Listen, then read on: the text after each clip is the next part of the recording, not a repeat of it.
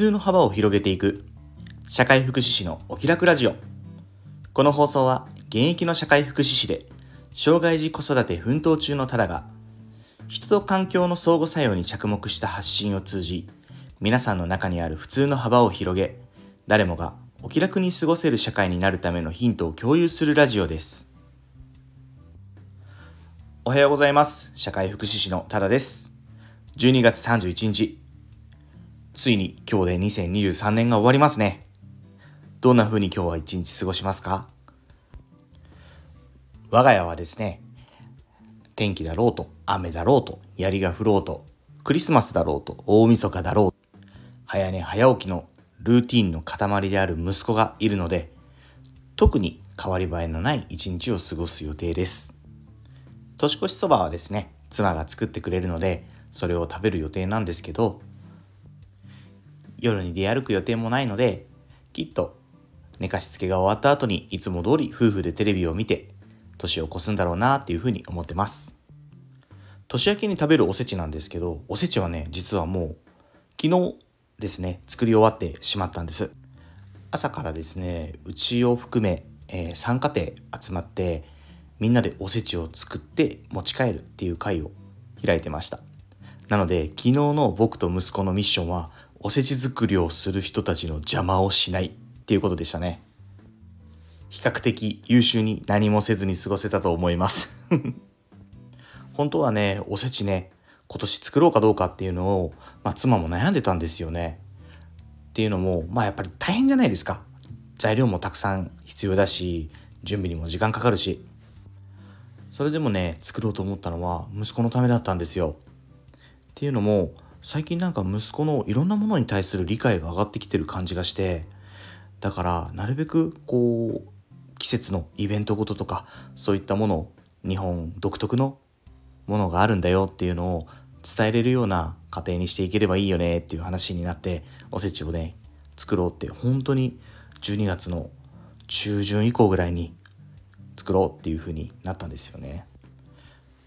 僕はですね旅行みたいななんか年間に数回あるようなビッグなイベント経験ができるようなイベントっていうのもすごく素敵だとは思うんですけどそれよりもこう毎日の日々を大切にこう旬の食材を食べたりとか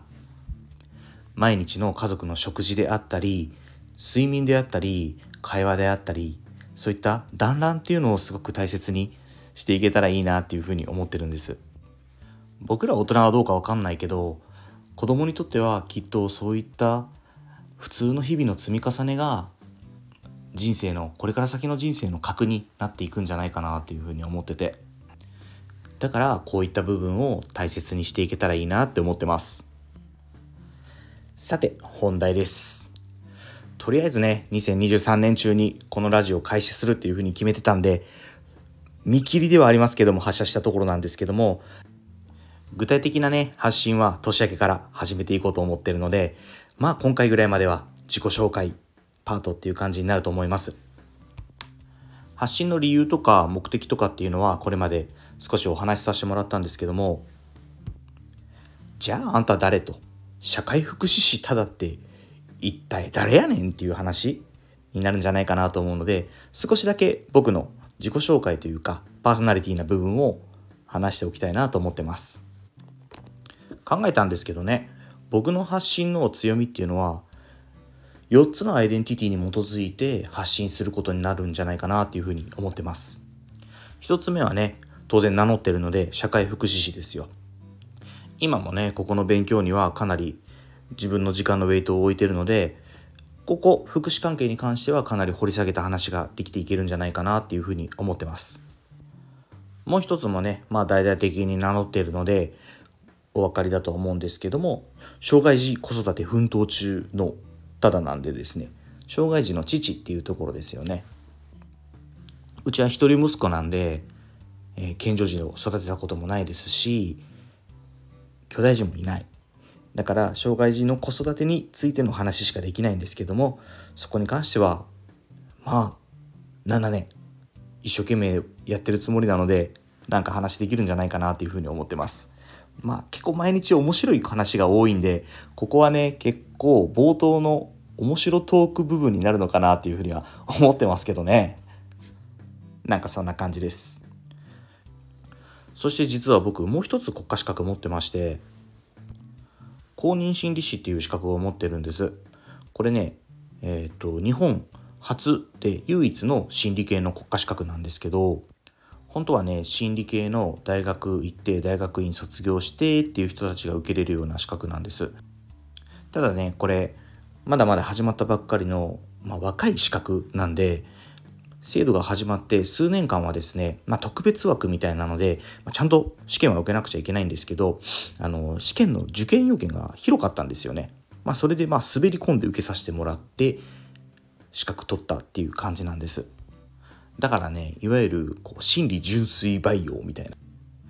大学大学院心の勉強下をしてますせみたいな感じじゃないですし資格取ってからもまあ研鑽詰めてるかっていうとそこまで詰めてない正直これに関してはね現場やれてるわけでもないのでなんであんまり大々的には言ってないんですがそれでも普通の人よりはかなり勉強してる自負もありますし一応受験受けたんでですね数百時間は勉強したんですよ。っていうところで心にまつわるようなお話であったりとかお役に立てるようなヒントが共有できるんじゃないかなっていうふうに考えてます。そして4つ目なんですけど僕ね仕事公務員なんですよ。いわゆる役場で働いてるおっちゃんですよ。なので携わってる時間の長さで言うと一番長いのが公務員そして障害児の父社会福祉士公認心理士っていう期間順になってくるんですよねもはやね社会福祉士とか障害児の父っていうアイデンティティが結構強く前面に確立してる感じがあるんで公務員薄まりがちではあるんですけどこの公務員っていうところが僕の発信での切り口では面白いところになってくるんじゃないかなって思ってます。っていうのが純粋に福祉の人であったりとか心理の人であったり障害児の父っていうその一個一個のものを掛け合わせてさらにまあ公務員っていう立ち位置や視点からもブレンドしたような視点での話っていうのができるような気がしてて